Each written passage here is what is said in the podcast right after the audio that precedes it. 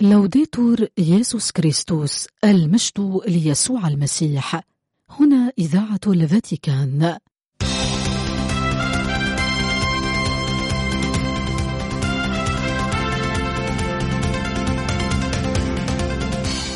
مستمعين الأحباء تحية طيبة من القسم العربي في إذاعة الفاتيكان. ننقل إليكم برنامجنا العربي اليومي حول نشاطات البابا والكرسي الرسولي وأخبار الكنيسة حول العالم. يمكنكم الاستماع إلى برامجنا والاطلاع على آخر الأنباء عبر الإنترنت على الموقع vaticannews.va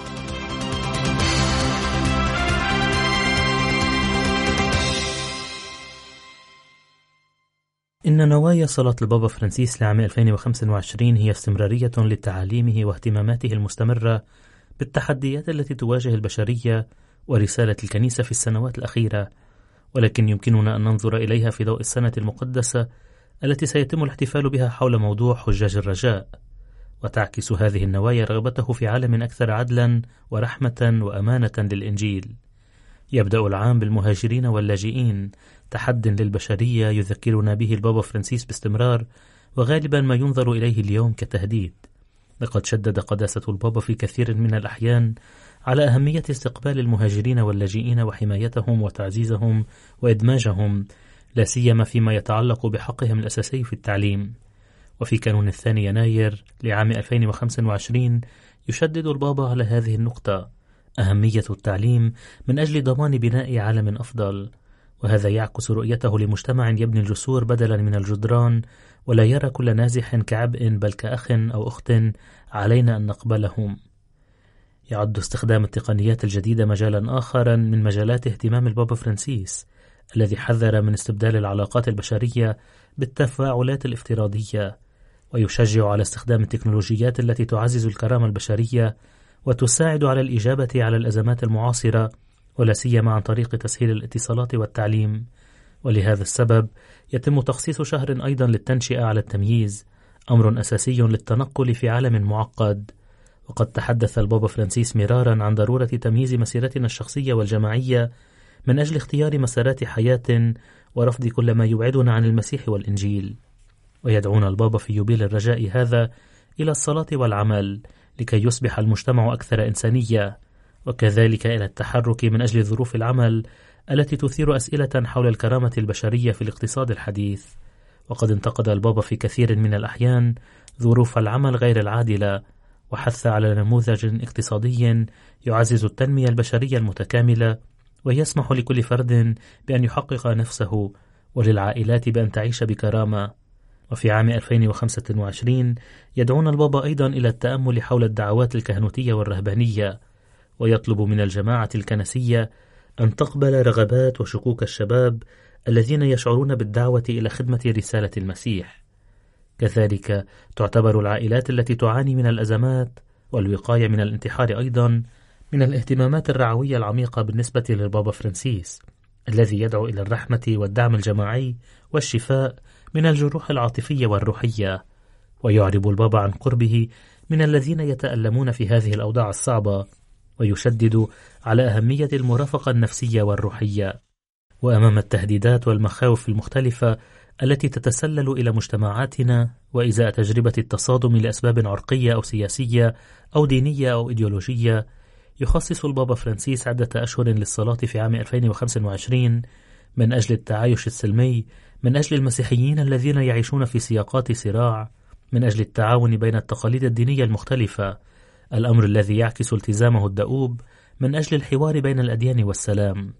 ففي تشرين الأول أكتوبر سنحتفل بالذكرى الستين لإعلان المجمع الفاتيكاني في عصرنا.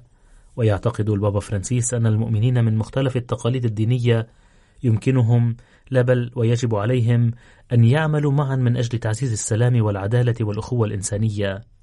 لذلك ليس من المستغرب في هذا السياق أن يكون شهر حزيران يونيو شهر قلب يسوع مخصصا لطلب نعمة النمو في الرحمة تجاه العالم.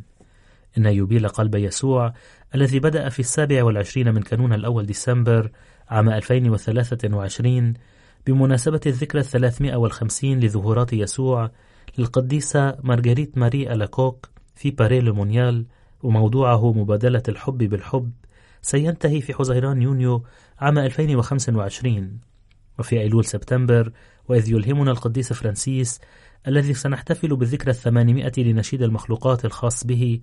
نحن مدعوون لكي نتصالح مع الخليقة بأسرها ومخلوقاتها التي يحبها الله والتي تستحق الحب والاحترام. إن نوايا صلاة البابا هي بمثابة بوصلة للرسالة. ويدعون البابا فرانسيس إلى الالتزام إزاء هذه التحديات التي تواجه البشرية ورسالة الكنيسة ليس فقط من خلال الصلاة وإنما أيضا من خلال أعمال ملموسة. هذه النوايا هي جوانب عديدة للتحدي نفسه عيش الإنجيل بشكل أصيل في عالم اليوم. إنها مهمة موكلة إلى جميع المؤمنين من أجل بناء كنيسة تكون حقا علامة رحمة ورجاء في العالم.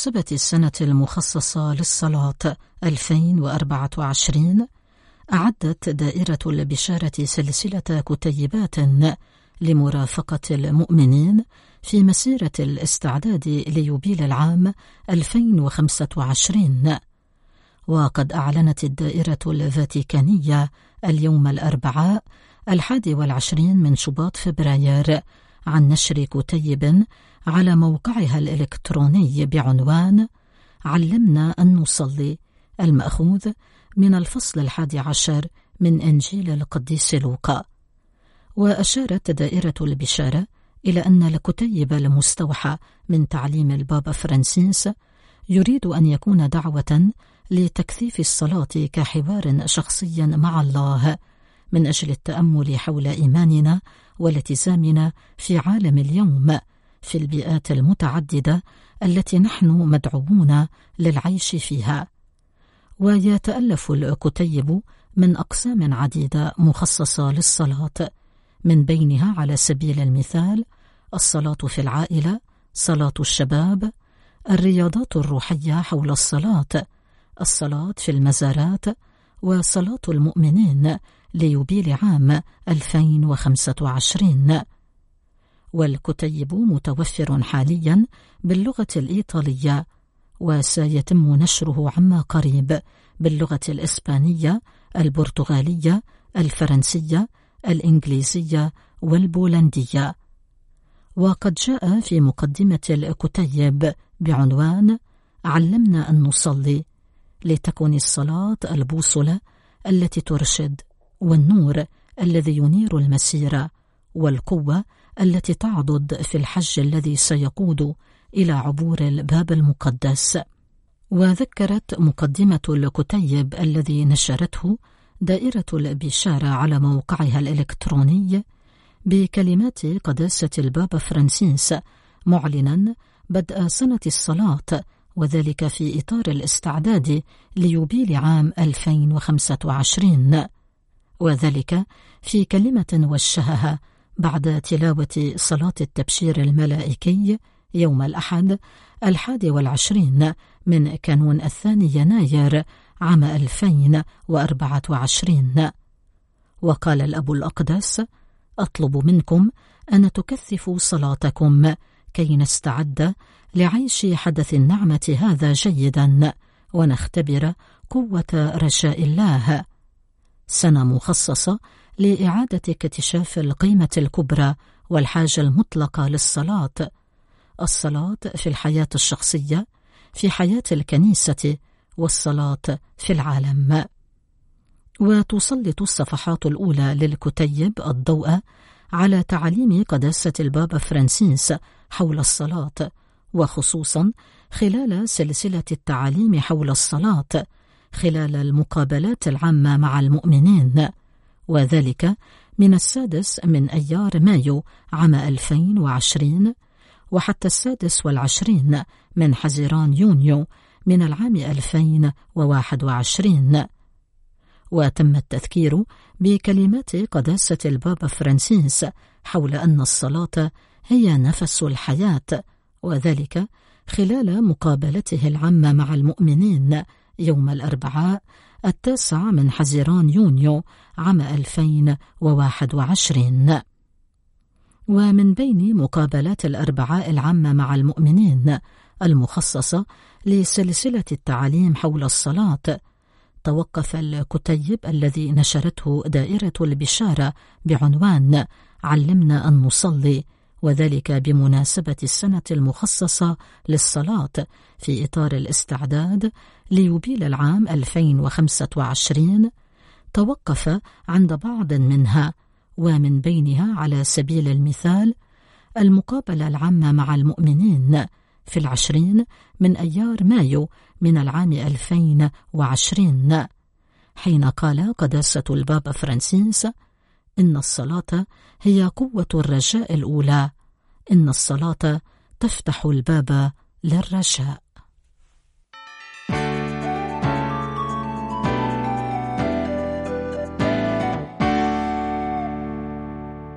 تحت عنوان كل بيت منقسم على ذاته يخرب وجاء بطريرك الكلدان لويس روفائيل ساكو رسالة إلى جميع الكلدان في العالم.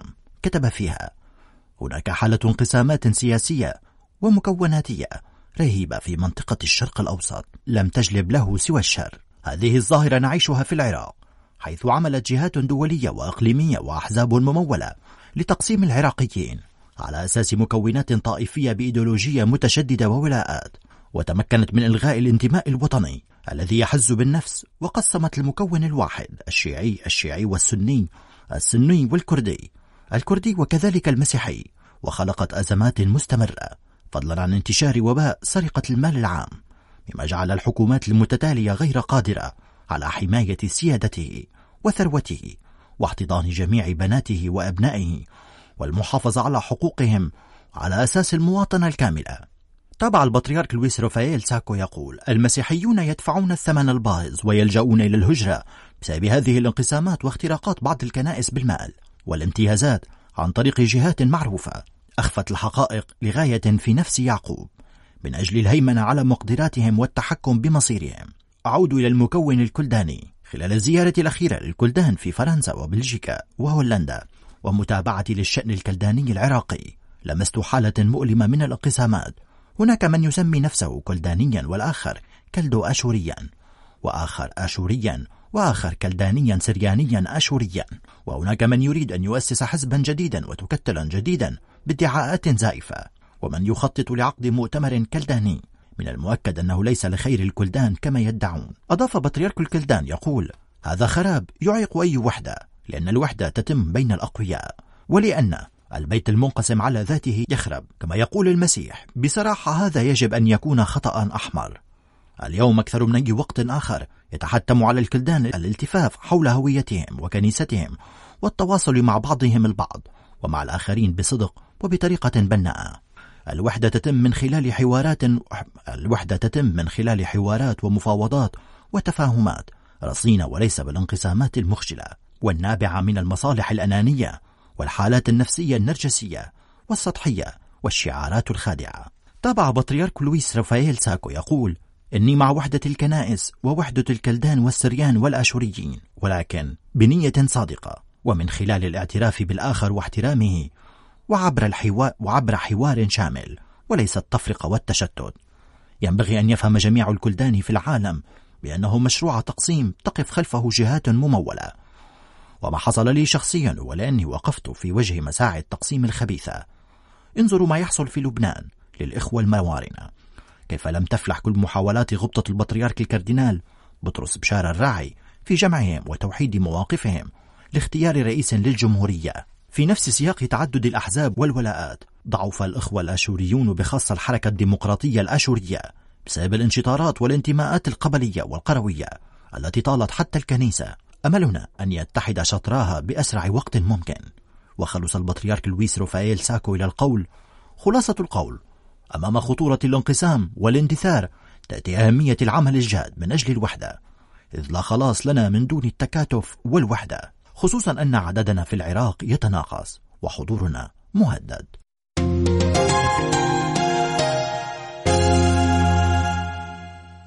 بعد عامين على بداية الحرب في أوكرانيا حدثنا متروبوليت الفيف عن الرعب الذي لا تزال تعاني منه البلاد. وقال إن الصواريخ والطائرات بدون طيار تمطر على الناس والمدن. يقتل الأبرياء ويقع الكثير من الناس بمن فيهم الأطفال والكهنة في اليأس أو المرض العقلي.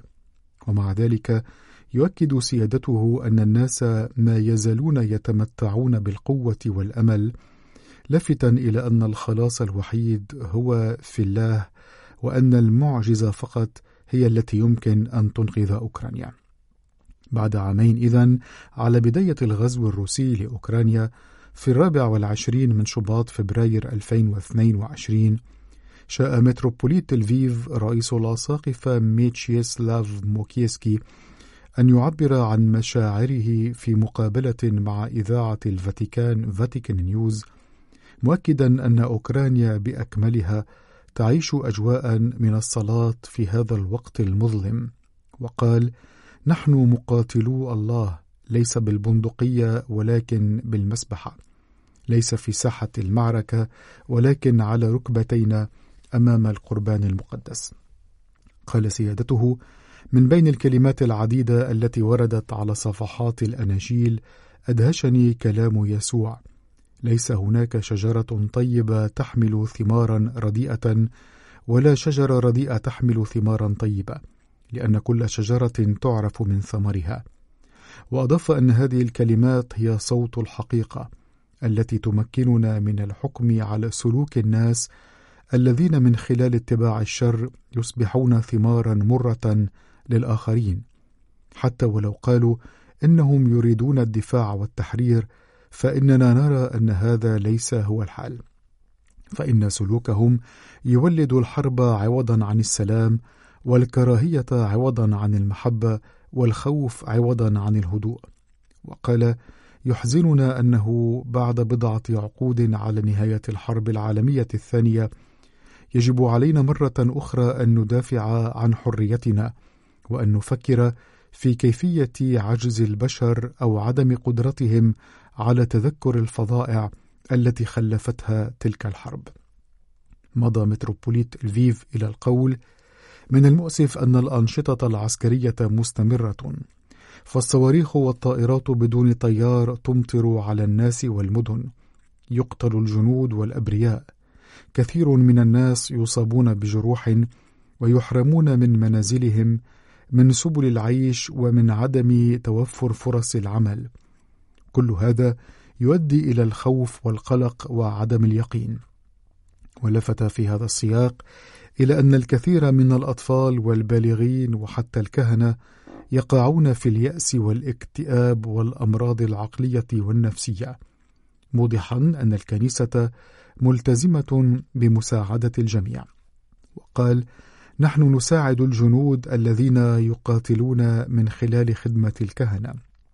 وننظم حملات لتوزيع الطعام والأدوية والأجهزة وحتى لشراء الطائرات بدون طيار. كما نواصل الترحيب بالنازحين داخليا وتنظيم المساعدات الإنسانية وإرسالها إلى مناطق الحرب ونقدمها للعائلات الفقيرة في رعايانا. وننظم نشاطا رعويا مكثفا لتقوية إيمان الأشخاص ورجائهم. تابع سيادته قائلا إننا ندعو المؤمنين قبل كل شيء إلى الصلاة بتشجيع من كلمات رسالة القديس يعقوب من تألم منكم فليصلي. وأضاف يجب أن تكون صلاتنا مثل البخور الذي له دائما اتجاه واحد فقط من الأرض إلى السماء. وشاء أن يذكر بالنداءات العديدة التي أطلقها البابا فرانسيس من أجل تحقيق السلام في أوكرانيا لا سيما عند قال لتمس الصلوات والدعاءات التي ترفع إلى السماء عقول وقلوب قادة العالم حتى يتمكنوا من وضع الحوار وخير الجميع فوق المصالح الخاصة. من فضلكم لا مزيد من الحرب. وختم متروبوليت الفيف يقول هذا هو قصد صلواتنا التي تنضم إلى صوت الحبر الأعظم والذي يقف دفاعا عن الحرية والسلام. لذلك في خبرة الألم سلاحنا في النضال من أجل السلام هو الصلاة وبهذه الطريقة نحتضن البلد بأسره بسلسلة من الصلوات خاصة من أجل أولئك الذين على الخطوط الأمامية لهذه الحرب المجنونة باسمنا ومن أجل خيرنا. يقاتلون من أجل حرية الوطن.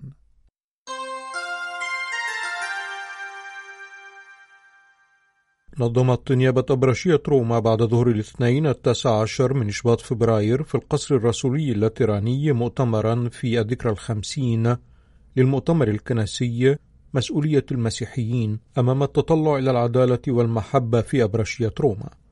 ولهذه المناسبة وجه نائب البابا العام على أبرشية روما الكاردينال أنجلو دي دوناتيس رسالة.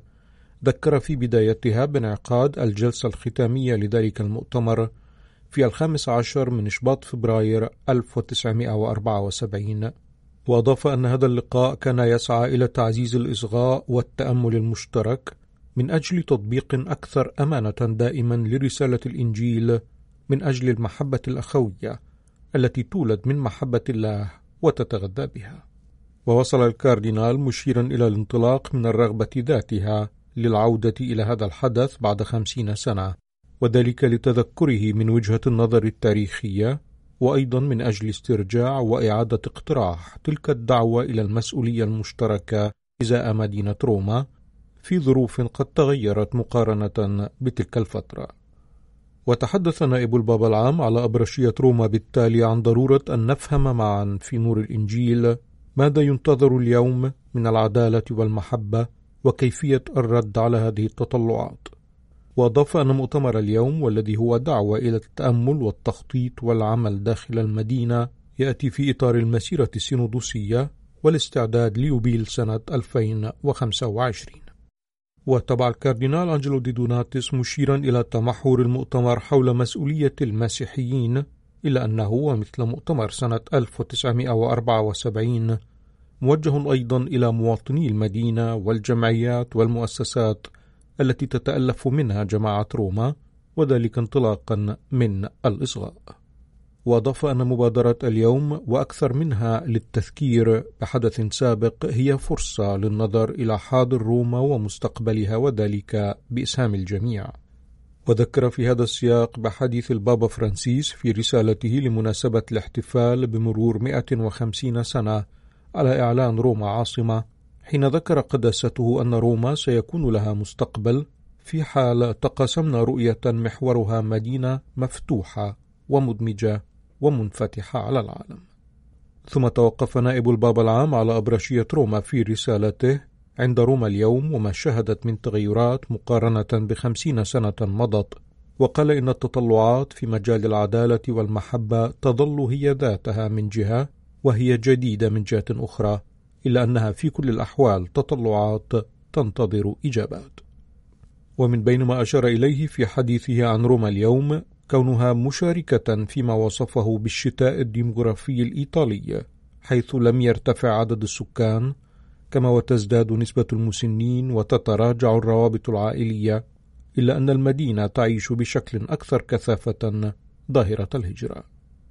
تحدث الكاردينال دي دوناتيس من جهة أخرى عن الفقر حيث تشير بيانات التقرير الأخير لكاريتاس روما حول الفقر في المدينة والذي يعود إلى سنة 2023 إلى أن معدلات الفقر في روما تزيد عن المعدل الوطني ويشمل هذا أيضا التفاوت في إمكانية الحصول على الخدمات وتوزيع الثروات وتوفر إمكانيات الرعاية والمساعدات.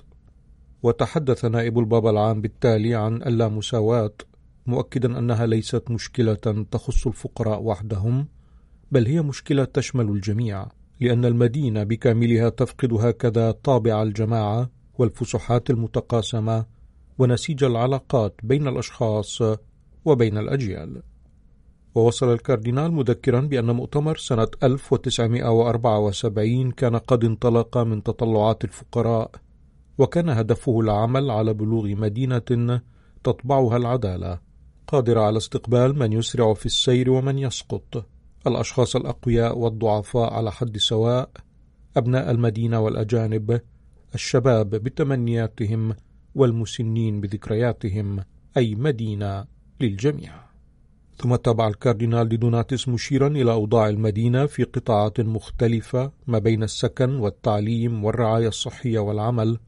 وعقب هذا التحليل أكد أن العودة إلى المؤتمر الذي عقد خمسين سنة مضت تشكل فرصة للجماعة المسيحية لا فقط لإعادة التفكير وتجديد دعوتها إلى المحبة بل هي من جهة أخرى اقتراح للتعاون ودعوة إلى المسؤولية موجهة إلى جماعة المدينة بكاملها. وواصل الكاردينال أنجلو دي دوناتيس أن تجاوز مجرد التذكير يعني إنماء الرجاء والتزاما من قبل الجميع يجعل روما مدينة رجاء. وهي الدعوة التي وجهها قداسة البابا فرانسيس مترأسا صلاة الغروب عشية الاحتفال بعيد القديسة مريم والدة الله.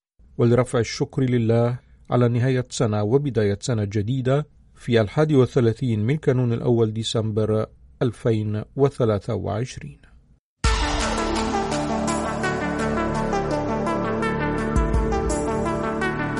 بهذا نأتي إلى ختام نشرتنا الإخبارية. قدمناها لكم من إذاعة الفاتيكان. المجد ليسوع المسيح.